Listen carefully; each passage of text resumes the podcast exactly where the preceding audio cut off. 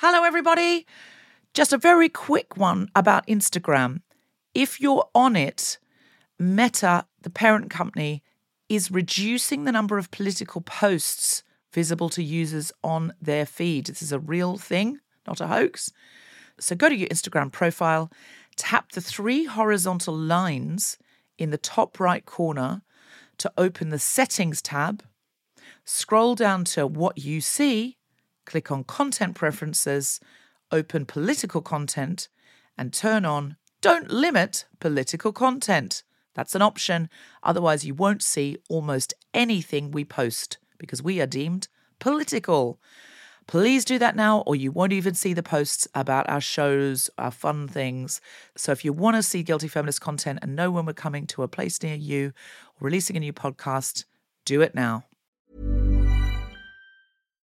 One size fits all seems like a good idea for clothes until you try them on. Same goes for healthcare. That's why United Healthcare offers flexible, budget friendly coverage for medical, vision, dental, and more. Learn more at uh1.com. Mom deserves better than a drugstore card.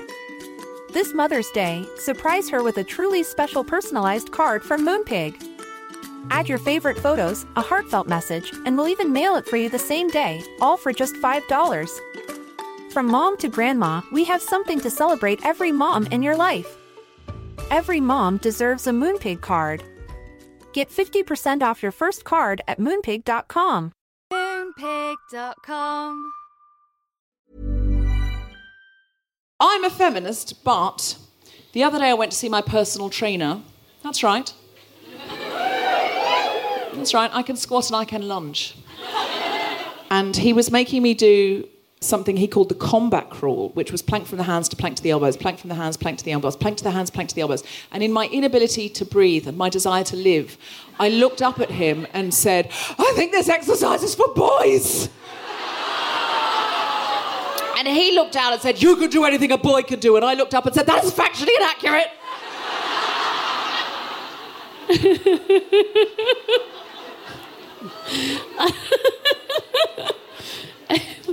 I love that. It's like Tuesday is leg day, and Wednesday is uh, intersectional feminist day. I'm a feminist, but when listening to someone uh, speak openly about their trouble with binging, I googled ice cream nearby because I was inspired.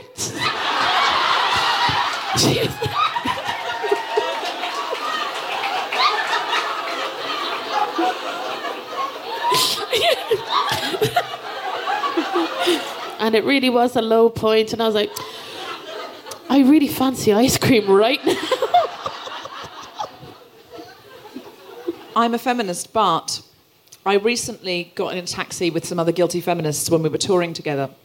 And we called the taxi and it was on a fixed fee and they were making him wait because people had oh i've left my phone in the dressing room oh i think oh, i noticed i've now got a chat to somebody on the someone's come up to say hi or a mate was in and, it, and this poor man was sitting there with the patience of a saint and it was in glasgow i was like oh god and i kept saying oh well you know put the meter on it's a fixed fee and I was like, no, they'll, they'll, be here in just a second. And I said, I'll make sure we give you a really good tip. And he said, well, that would be appreciated. So then he drives us, like, it was such a short distance as well. I felt so sorry for the man, like around the corner or something like that. So I did give him a really big tip at the end because I felt like he'd waited the length of time that it took to drive us there. Uh, he said, oh, that's very generous. And I said, well, we're feminists. We won't shaft you. and then he said, I'm just going to ask you one thing. When you get out, give that door a big slam like a proper angry woman. and I did, and I loved him for saying that. Loved him. I thought that was really charming. Yeah. I, no, looking back, it wasn't, but. I don't know that it was meant to be. He was basically saying, "Oh, you're a feminist. You're an angry woman." But I just really liked the sort of like we were having a bonding moment, you know. Yeah. And he wanted to say is like, "Don't just part." But then somebody said, "I saw him get out." The, our tour manager said, "I saw him get out." And he was shutting all the doors again. He was polishing things. He was brushing crumbs off the back seat after you got out. Apparently, we wrecked his cab. oh, that's feminism. yeah.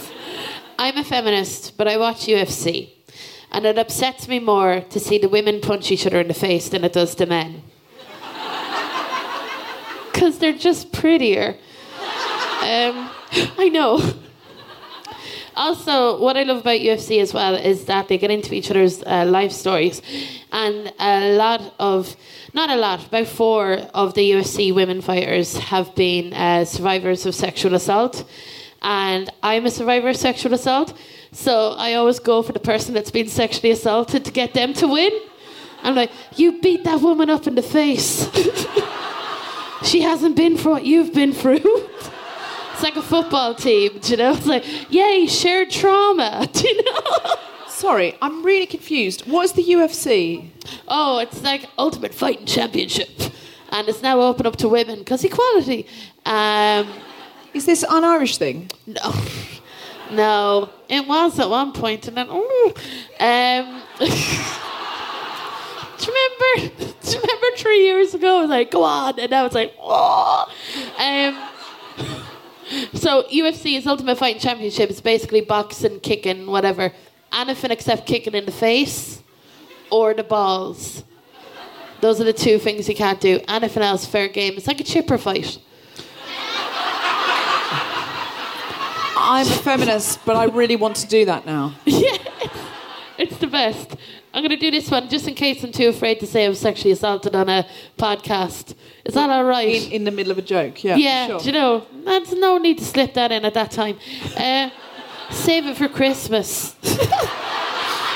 when I've had a few drinks. Did you know? and they're like, we're trying to enjoy dinner. No, fuck you. Uh, I'll say when.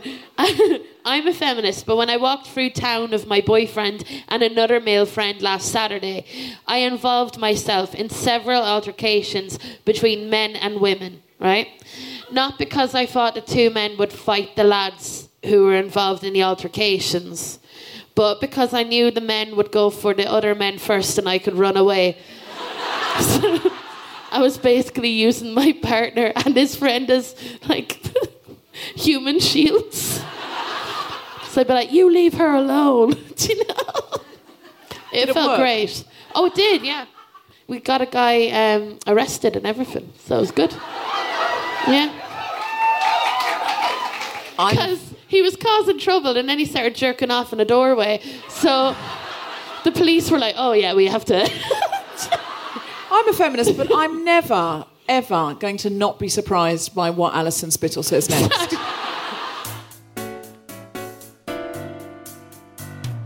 Live from the Women's Work Festival in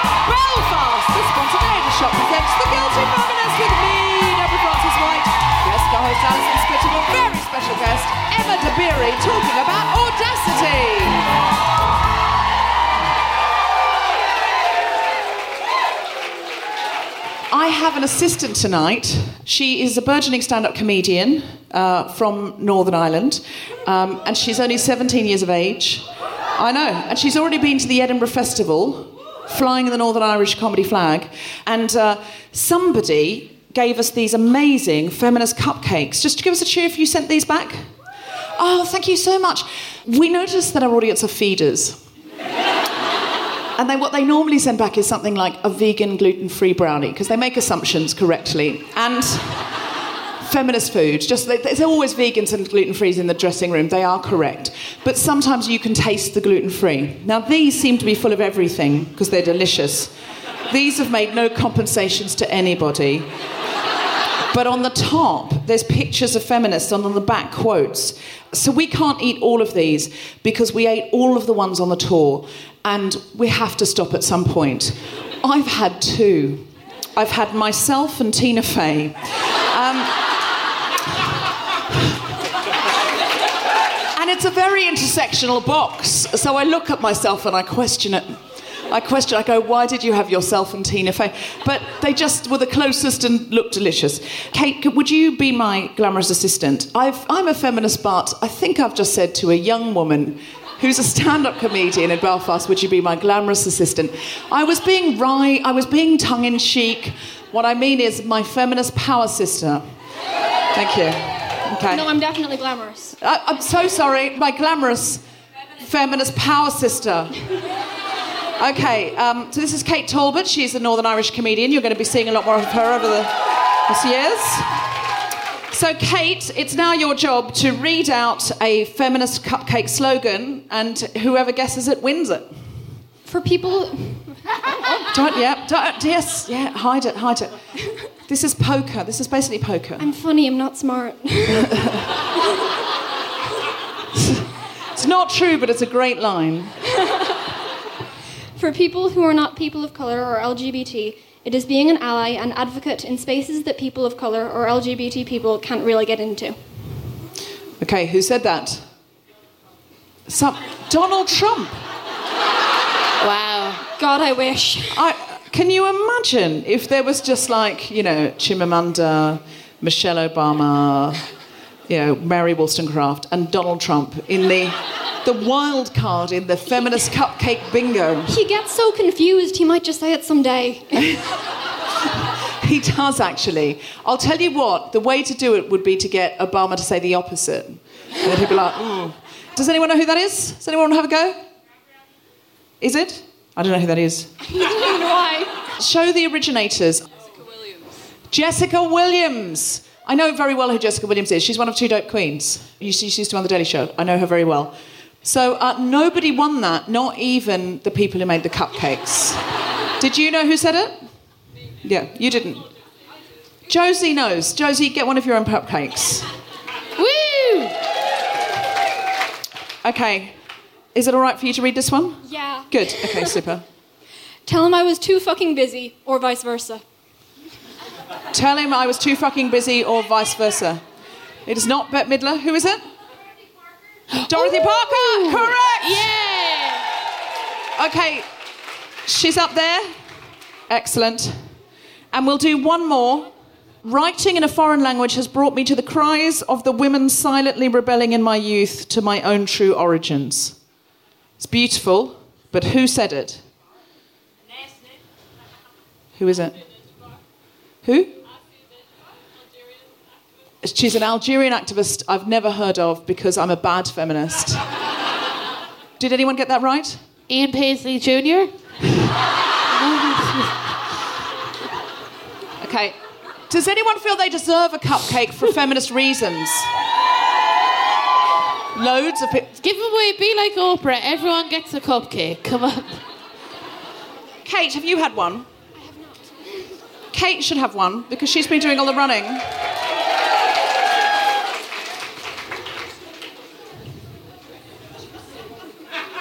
Kate, now, come on, hurry up. Funny, not fast. Um, two what? The two. There are two mums there. Oh, yeah. They They're brought what, sorry? up Grania's two mums. Grania's two mums. Yeah. Definitely. Do you know what? Weirdly, there are two cupcakes left. And Grania has two mums. I think we've all done some feminist maths. Hey. That was feminist cupcake bingo. okay, are we ready for our Audacity episode? I'm ready. Okay, so that was part of the Audacity episode because cupcake bingo requires audacity. Firstly, you've got to be audacious enough to make cupcakes and, you know, go out, get your pictures of your feminists, get the quotes, put them on the back, send them backstage, and hope the comedians come out and do something with that. Yeah, and you got to be audacious enough to eat it. I mean, you don't know those people. yeah, I'm sure they're great. you know? Are you suggesting there's rohypnol and there's cupcakes or something? I, I was going to maybe raisins. I don't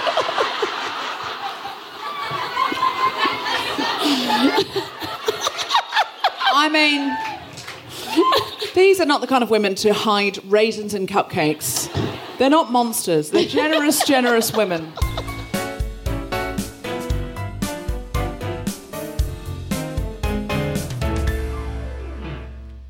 Hello, Guilty Feminists. It's Jessica Regan here. I'm delighted to announce some more autumn dates for our Guilty Feminist Big Speeches workshops happening at the Rose and Crown Theatre in Walthamstow.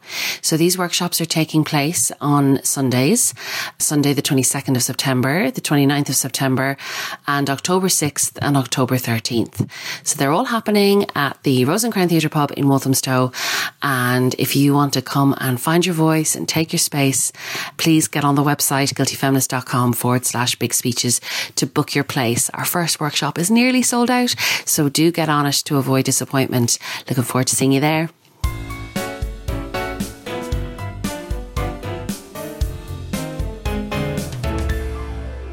Please welcome to the stage Alison Spittle! Hello. Hello.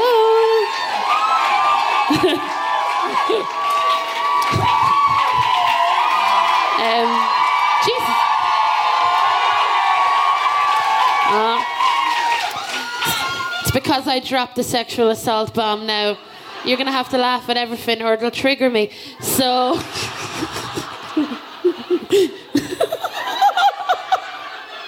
Sorry. So.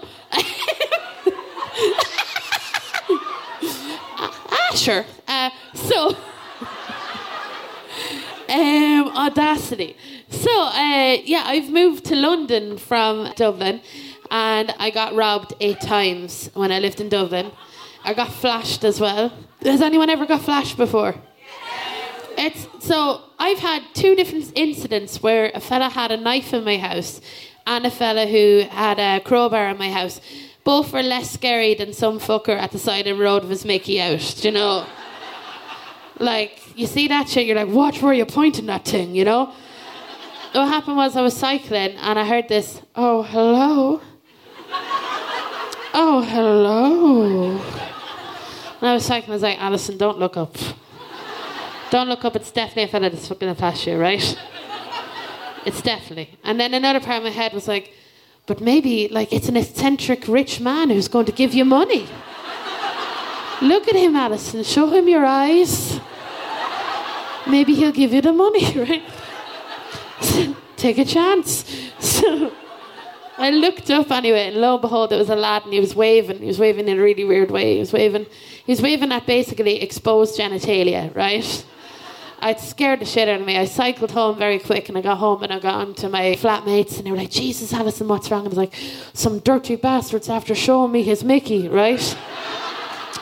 and they were like, oh, no, come in, come in. So they brought me in and they made me a cup of tea and I calmed down significantly.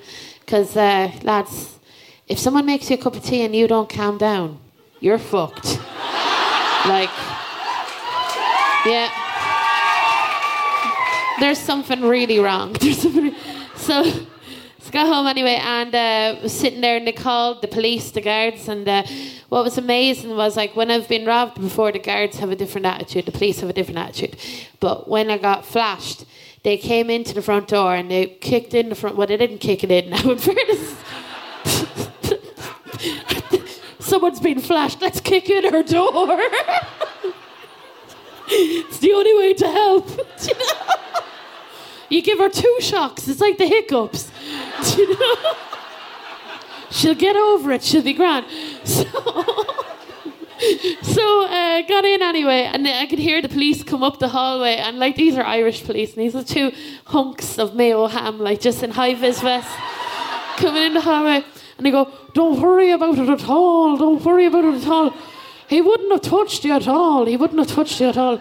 He's what's known as a voyeur, right?" And I just love an Irish man trying to sound French. Do you know what I mean? Especially when it's about something traumatic. so they came in anyway, and they were like, uh, they were taking down details, and they were like, uh, so they first of all they were like, the offending object. Um, was it circumcised? Was it not? Right? And I basically had to admit to a guard that I'd never seen a penis that wasn't in the dark. right? I'm Catholic, you know, you gotta. you got standards. so, I, basically admitted to the guard that I was a frigid, right? And like, he was writing into her notebook, not the frigates. They've after attacking our very own, you know? Our most vulnerable, you know? So I couldn't give him a good description with that. So then they said, uh, what was he wearing? And I was like, well, because I was trying to be overly descriptive then. I was like, well, he was dressed like a member of the Backstreet Boys from the late 90s, right? And the guard wrote that down. The policeman wrote that down. What an amazing man. And I think, like, I just love to think of him later on on the police radio going, all right, lads. Uh, Nick Carter has struck again, you guys. He's insatiable. Backstreet's back, all right. So, yeah. Um, so, since moving to London, I feel unsafe. I do because it's just a new city, you know, and I have to kind of get used to it and get my bearings. But what I do, and I don't know if you do this, ladies. Hey, ladies, do you ever like put keys between your fingers before you leave the house? Oh, I love it. I call it tooling myself up. I'm like, you pick the keys as well to do the most damage. You're like, which one shall go to the ball today? You pick the sharpest one for this knuckle, right? And then you put like the most bluntest, biggest one on the little finger, you know, just in case. And but what I find is since moving to London, I got an electrical fob key. So I got one of those little flat plastic keys that open up gates and it just hangs from my hand like a bollocks, you know, just just useless, getting in the way, that type of thing. And like, you know, I'm walking around like an artisanal Wolverine, right? Ready for anything, right? But this fob has put me off. I'm like, how do I make use of this fob in self defense? And I was like, well, maybe, hopefully now, the fella who attacks me, he might have a heart condition or something like that, you know? maybe a pacemaker, and you could just shove the fob up to his chest and go, You shouldn't be doing crimes in your condition, and then running away. It would be amazing. I've had a great time. Uh, thank you so much for having me. I hope you have a lovely night. Alison Spittle, everybody!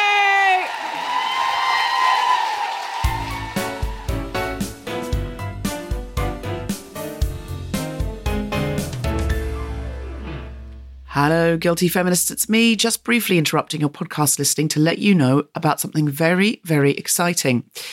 On Thursday, 12th of September, this Thursday, at the London Podcast Festival, I am doing a show called Guilty Feminist House on Fire with Lemn Sissay. He's an incredible poet who has a book out now that is the number one on the Sunday Times bestseller list, and it has had five star reviews. He and I are doing this show where we're getting to know each other live on stage, in conversation, in poetry, in comedy, in joy, in fury. It's at King's Place at 7 p.m. and it's just gone on sale, so you can still get tickets. It's kingsplace.co.uk. Get in and get them now. I'm so excited about this show.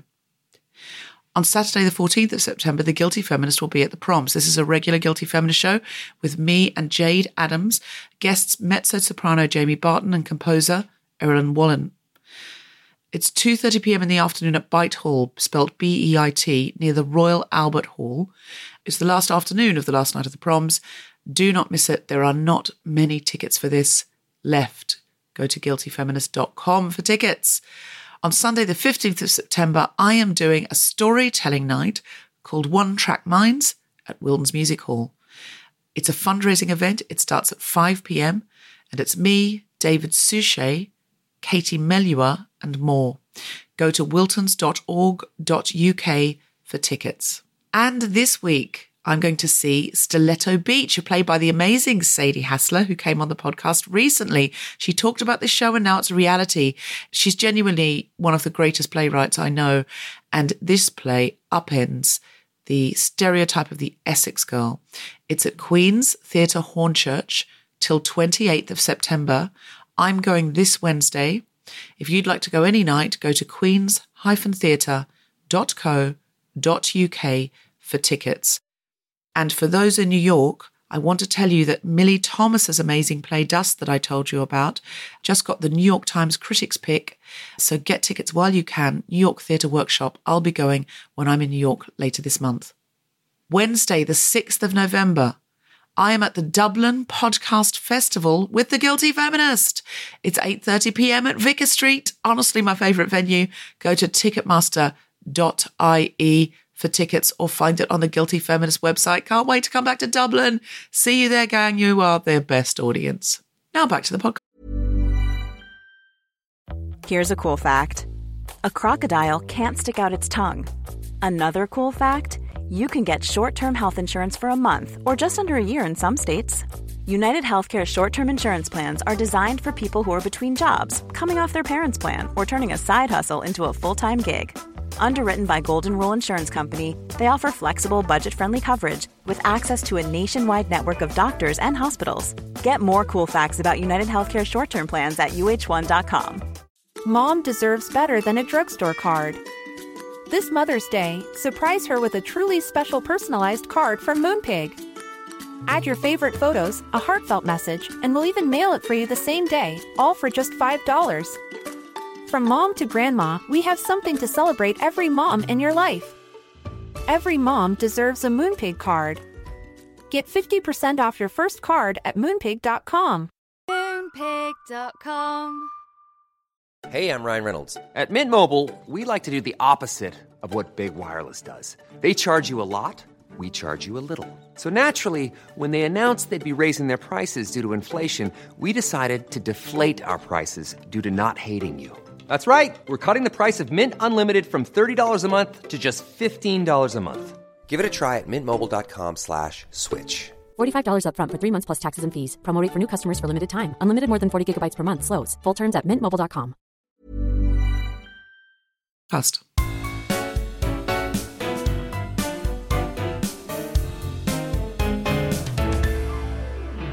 Two audacious women came up to me tonight, and I wish to reward audacity in feminists, if it's the right kind of audacity, which it was. Gender Chores are a punk, a punk feminist band. Does anyone know them? Okay, if you don't know them, you can see them tonight at uh, Women's Work Showcase at the Oh Yeah Centre after this gig. So if this gig has got you all worked up and you feel like you need to jump up and down some, gender chores. Go out of here and jump up and down to feminist punk. But the other person is somebody who came up and told me about an issue that's really important to her. And she just said, How can I get this message out there? And I said, You can get it out with audacity. You've come up to talk to me. Come up onto the stage and tell everyone. Uh, so, Sarah Rose, where are you? Big round of applause for Sarah Rose. So come up to the front. Yeah, come up to the front because we've only got two minutes because we need to get our guest on. So, Sarah Rose, can you give us your two minute TED talk on what you want to talk about? Okay, so hi, I'm Sarah Rose. I have an Instagram called My Pelvic Pain. So I've been suffering from pelvic pain for 10 years now in Belfast, growing up with this. There's not a lot of information, there's not a lot of help out there. It took me nine years to get someone to believe that I was actually in pelvic pain.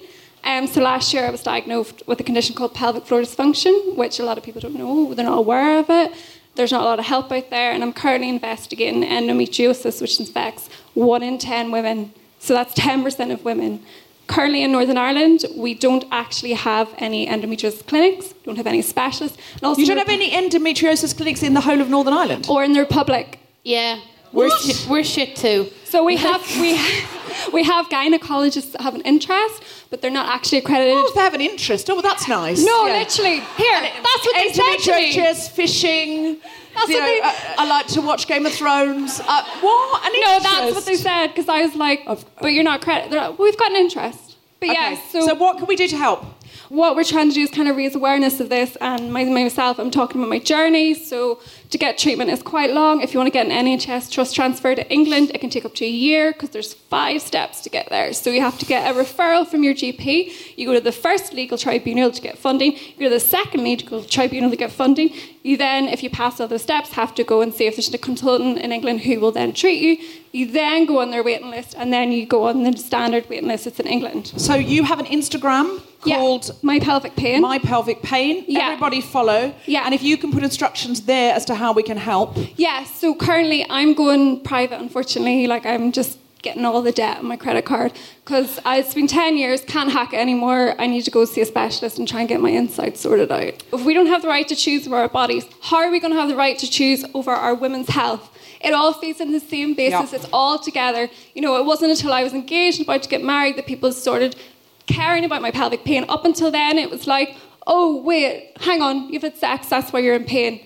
It was the whole thing. It was until, oh, you get married, oh, you're going to have to have a baby, oh, you're going to have to give your husband a wedding night, we'll sort you out. And it's the whole cycle. And it's not just me in Belfast, it's the whole of Ireland. We're all suffering in this, and we deserve better.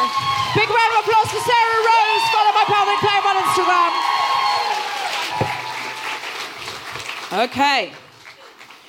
Our guest today is the author of the book Don't Touch My Hair. This book is becoming an absolute phenomenon. The author is absolutely incredible. Please welcome to the stage Emma Dabiri.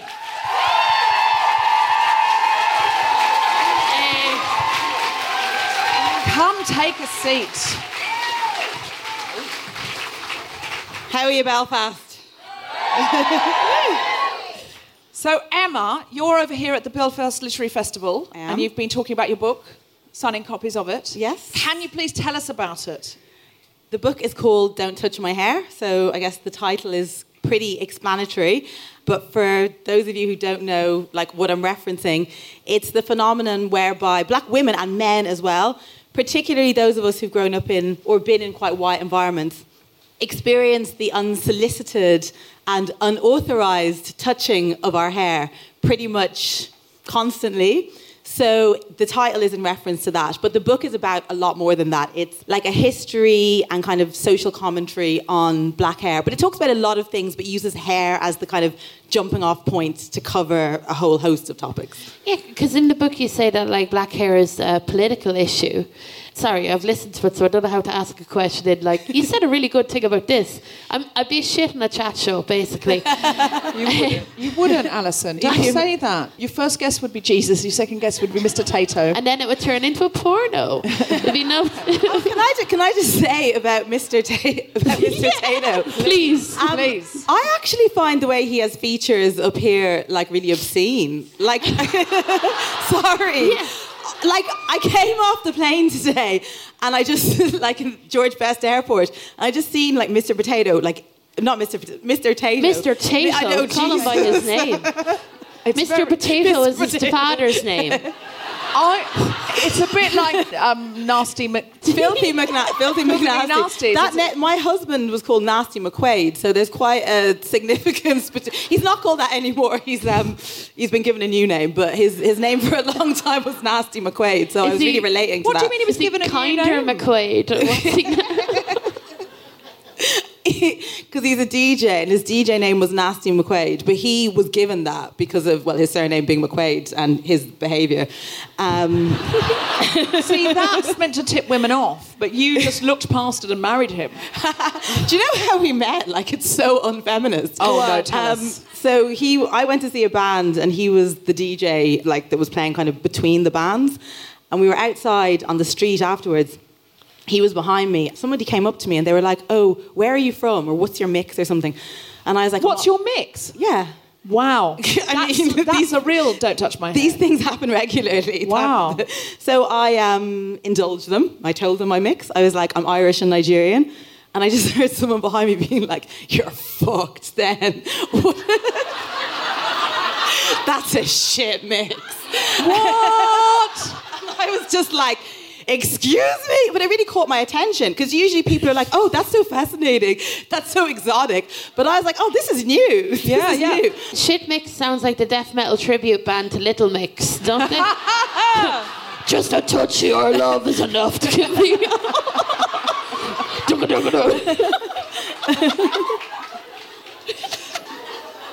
I don't know how I got there. I don't No. care. I like so, it. You, so yeah, that's how you met your husband, and uh, presumably he turned it around after that because it What- was it was what did he- provocative. It was sort of it, that's an example of audacity, though, isn't it? Yeah, yeah, yeah, He completely, wasn't completely. saying it was a shit mix. He was saying he was basically making a joke about oppression and Did he? marginalisation. Yeah, did yeah, he, yeah. Did he back up his claims of how it was shit though? Did he like what was the se- I'm more interested in the second line of how he saved it. Do you know what? It's all kind of blurry now because this is like a very, very long time ago. I just remember that opening gambit and that I think like he was saying there's intersections of marginalisation. There. That's what he was saying. And also, it's like a very feminist thing to say. exactly, I exactly. he would I- totally agree. I mean, it depends how hot he is, how feminist that is. he looks like Mr. how, Tayto. how feminist I can, I can, how feminist I'm I can never justify that you yeah, is he hotter than Mr. Tayto or? on a good day. Yeah. Yeah. But you find Mr. Tayto quite obscene. Yeah, so I really don't like him with the features. Like, Yeah. so I came off the plane and saw him everywhere, and I was just like, oh, it's like Mr. Tayto, but not as I know him. No. And I just couldn't like place what was so wrong about him. I was just like, oh, that's really off key. Yeah. And then when you were describing the chiseled jaw and the feet, I was like, that's what it is. He's got loads of features. Like he's, I, I'm not used to that. I'm just used to like kind of a. He's so wrong. potato. You're so used right. to the Republic of Ireland, Mr. Tayto, Yeah. who's much more nebulous. He's, He's just more... a crisp in a jacket. I think.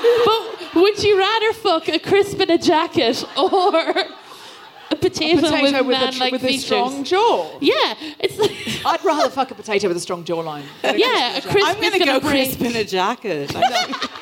Well, listen, we can go out drinking together because we're never going to go after the same guys. I mean, that's. I'll be like crisp and a jacket, twelve o'clock. You'll be like potato with a jaw, four p.m. And I'll be like, boom, see you back here later, sister. After I have the baby, you're, you're on. Let's do it. Yeah. Yeah, yeah. To be fair, you're probably not going out looking to pick up many crisps, crisp-based men at the moment. You, you're pregnant. You've got a book out. You're busy. But come October, Come October. It's crisp time. it's, it's crispy crisper time. This is not relevant to your book. Now it's not. uh, I'm sorry, I didn't really tell tell me. No, no, no. book. It's quite a relief to not be talking about. I bet, I bet, absolutely. So the book is about political Can you do another book called "Don't Touch My Crisps"? or back off my Tayto man. Yeah, there you go. I think that'd be too contentious. Like that. Yeah. Back off my Tayto. Back off my Tayto. Do people really just go up and touch your hair? Like without your permission? Yeah, to be honest, like when it's like this, not so much. It mostly happens to me when it's in its natural state, which is like just a very big afro. And just Um, because it's a podcast, when you say when it's like this, could you just describe it? Oh yeah, so these are boho braids. They're called. It's a type of um, attachment called crochet braiding. So what's going on is my own hair is cornrowed underneath, and then these are extensions which are stitched on to the cornrows. It's extremely cool, and I'm you. definitely not going to ask to touch it, just to be very, very clear. It wouldn't occur to me though, but I do have friends who say that people will just touch it without asking.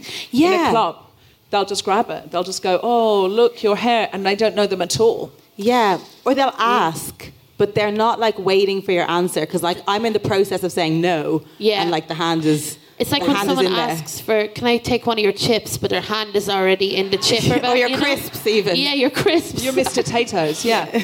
That is a piece of audacity that isn't okay because it's about your own bodily autonomy. Mm-hmm. It's similar to what Sarah Rose was talking about around your own bodily autonomy. We have a big issue in Northern Ireland with abortion being illegal, and in other parts of the world, including America, there's moves to take that bodily autonomy away from women. If we're not in charge of what goes on inside of us, how do we have any other human rights? And it's a similar issue, really. Somebody coming up and thinking, I own your hair enough, even though I don't know you, I own your hair enough to touch it. And it's part of women feeling like public property, which then there is an extra intersection for women of colour. Yeah, absolutely. And um, people have compared it to me. They're like, oh, well, that's kind of like, you know, when you're pregnant and people touch your belly, which is, again, uh, an invasion of your autonomy and like your body, your bodily autonomy. But that's not racialized in the same way. So it's different. Like the thing with the hair is emerging from a history, like not that distant a history and a history that we very much live with the consequences of the legacy of where white people owned black people so we're entirely entitled to ownership and control of our bodies. So I think it's actually a legacy of that kind of entitlement because it never happens in the reverse. I've actually conducted not a very scientific experiment, but an experiment of sorts where I've just accosted white women on the street and um, just been like, oh my god is that your real hair? That's mad. Like the way i won't say what i would have said because it's kind of borderline offensive but it's the equivalent of what people say to me. And the shock and the horror and the mm. surprise mm. like they're terrified. I don't usually get very far because they're just terrified. And a lot of like women do it to me and men do it to me as well. And when i'm do if i do it to white women the shock and the terror if i was a black man doing it to white women i don't think he'd get very far do you know what i mean Yeah, like so yeah, yeah, he might get arrested or something. Exactly. But white men do that to you. They Oh, click yeah. them up and they just go, "Oh wow, is your hair real?" And they start Uh, touching. it's not even like oh wow. Certainly when I was growing up, it was way more like what the fuck is that? Like how did You, you like, grew up in Ireland, and I grew like up in Dublin, yeah. Yeah, and it's, like, predominantly So people white. would just be like, "Oh my god, look at her hair," and then they'd come over and they'd be like, "Jesus, the state of that." So they wouldn't even be talking to me. They'd just be like having what talking this- about you? Yeah.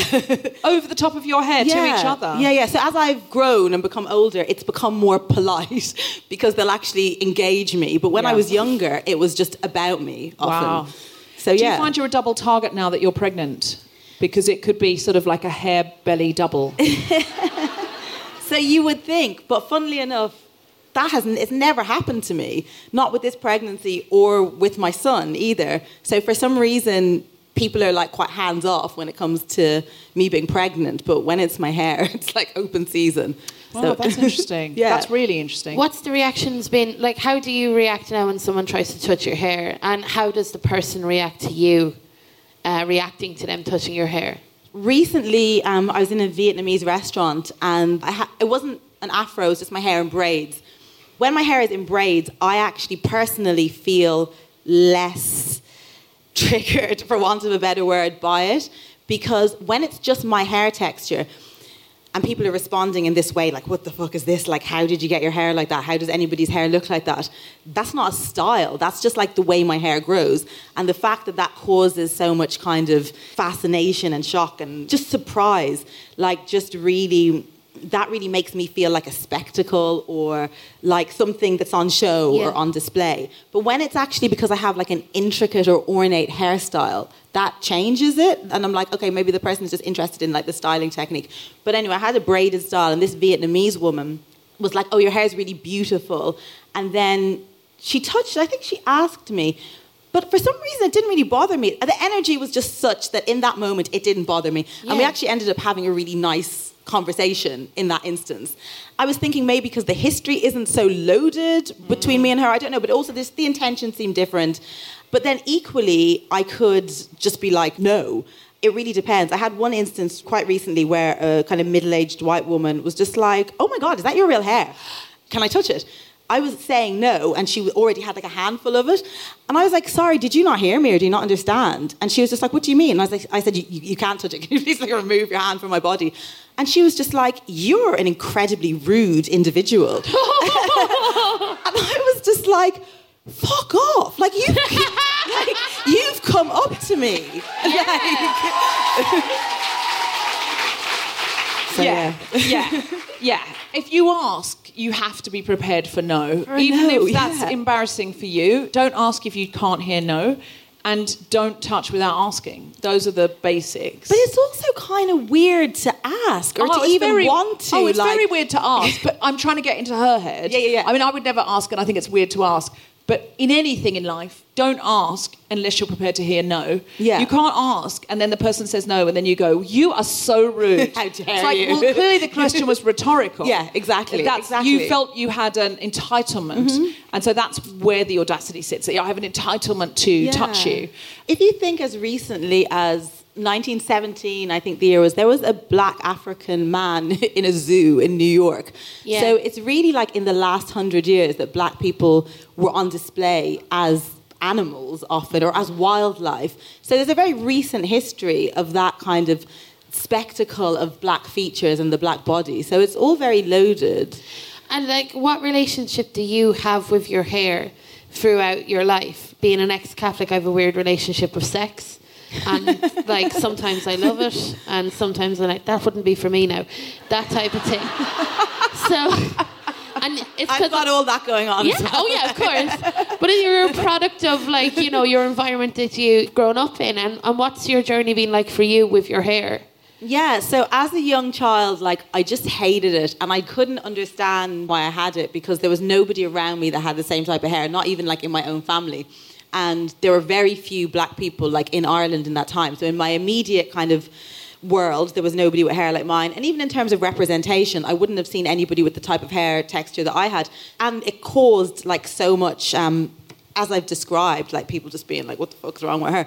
I just hated it and just thought it was like something that was wrong with me, like a disfigurement almost.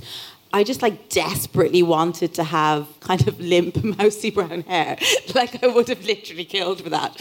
So yeah, I just wanted to like, you know, look normal. And especially like for little girls, like straight, thick blonde hair. Like Rapunzel. Yeah, was like the holy grail. But I would have just settled for like mousy brown.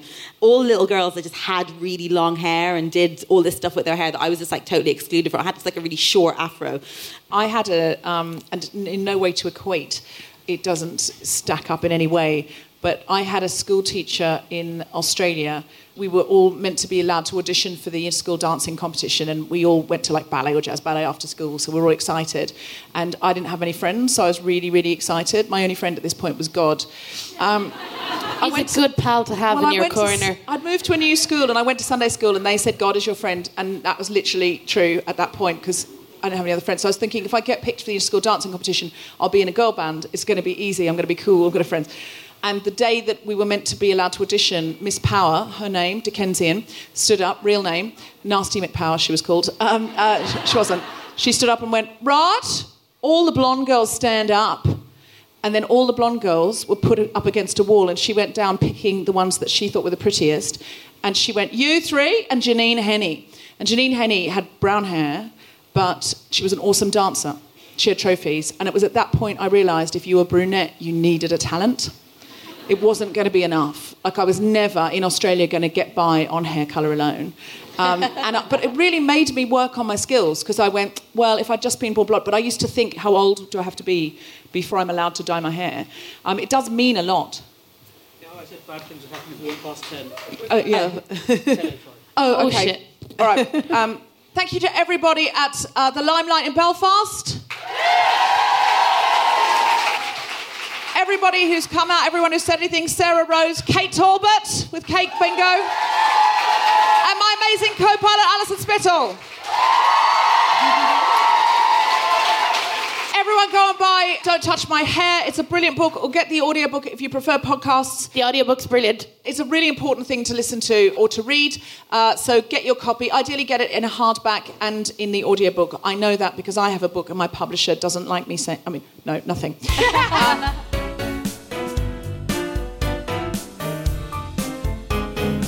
You have been listening to The Guilty Feminist with me, Deborah Frances White, guest co-host Alison Spittle, and our very special guest, Emma Dabiri. The recording engineer was Chris Morrow. Music was by Mark Hodge, and the producer was Tom Salinsky for The Spontaneity Shop. Thanks to Luke at Phil McIntyre Entertainment, and everyone at The Limelight, as well as all of you for listening. More information about this and other episodes, visit guiltyfeminist.com. Thank you so much, Belfast. You've been absolutely amazing. We will definitely be incredible. You've been a really wonderful audience. Thank you so much.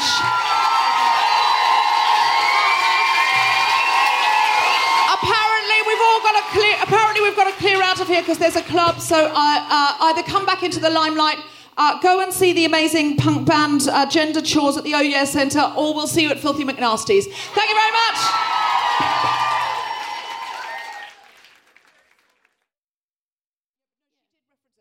She said it was, it was the same thing. Yeah, yeah.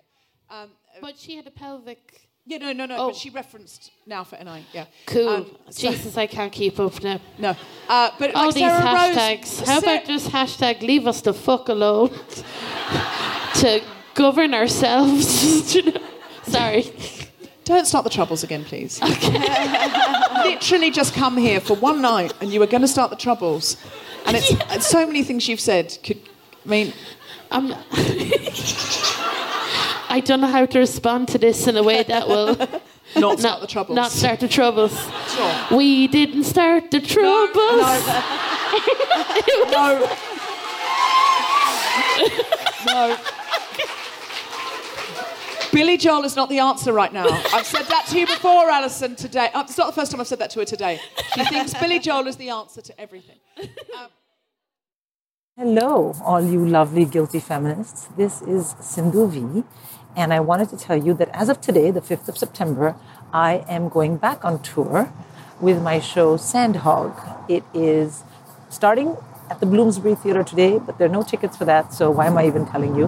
However, after this, I will be in Cambridge, that's tomorrow, then Nottingham, then Bristol, then Liverpool, then Maidenhead, then Salisbury, then Exeter, Brighton, Redditch, Oxford, Watford, Southend, Colchester, Hayes, Hexham, Edinburgh, Newcastle, Glasgow, maybe Kirkcaldy. Let's see, buy some tickets, then I'll come there. Otherwise, then back in Aberdeen, and then Bury St. Edmunds, Canterbury, Leeds, Harrogate, Northallerton, Southport, uh, Chipping Norton, and then Leicester, and then Birmingham, and then maybe Crewe. Buy some tickets in Crewe, people, so I can come there. And then I'm going to come to Camberley, Swansea, Bath, Cheltenham, Potters Bar, North Finchley, Taunton, uh, the Lowry in Salford, and that's it. So all of those dates, it ends sort of end of November. Please buy a ticket to come see me if you're in one of those towns or if you're near one of those towns. If you know people who you like or even people you don't like, frankly, tell them to buy a ticket. The show is about it's about love. It's about the love we have for our parents, for our kids, for our partners, and how difficult it really is to love anyone consistently for a long time because it's demanding love. Anyway, so do buy a ticket. Please come. Love to see you there. Also, if there's a general election, make sure you get out and vote. That's important. What else do I want to tell you? That's about it. You know, just come to my show, make sure you vote, and most of all, be well and be good to one another. Mom deserves better than a drugstore card. This Mother's Day, surprise her with a truly special personalized card from Moonpig. Add your favorite photos, a heartfelt message, and we'll even mail it for you the same day, all for just $5. From mom to grandma, we have something to celebrate every mom in your life. Every mom deserves a Moonpig card. Get 50% off your first card at moonpig.com. Moonpig.com. Bye.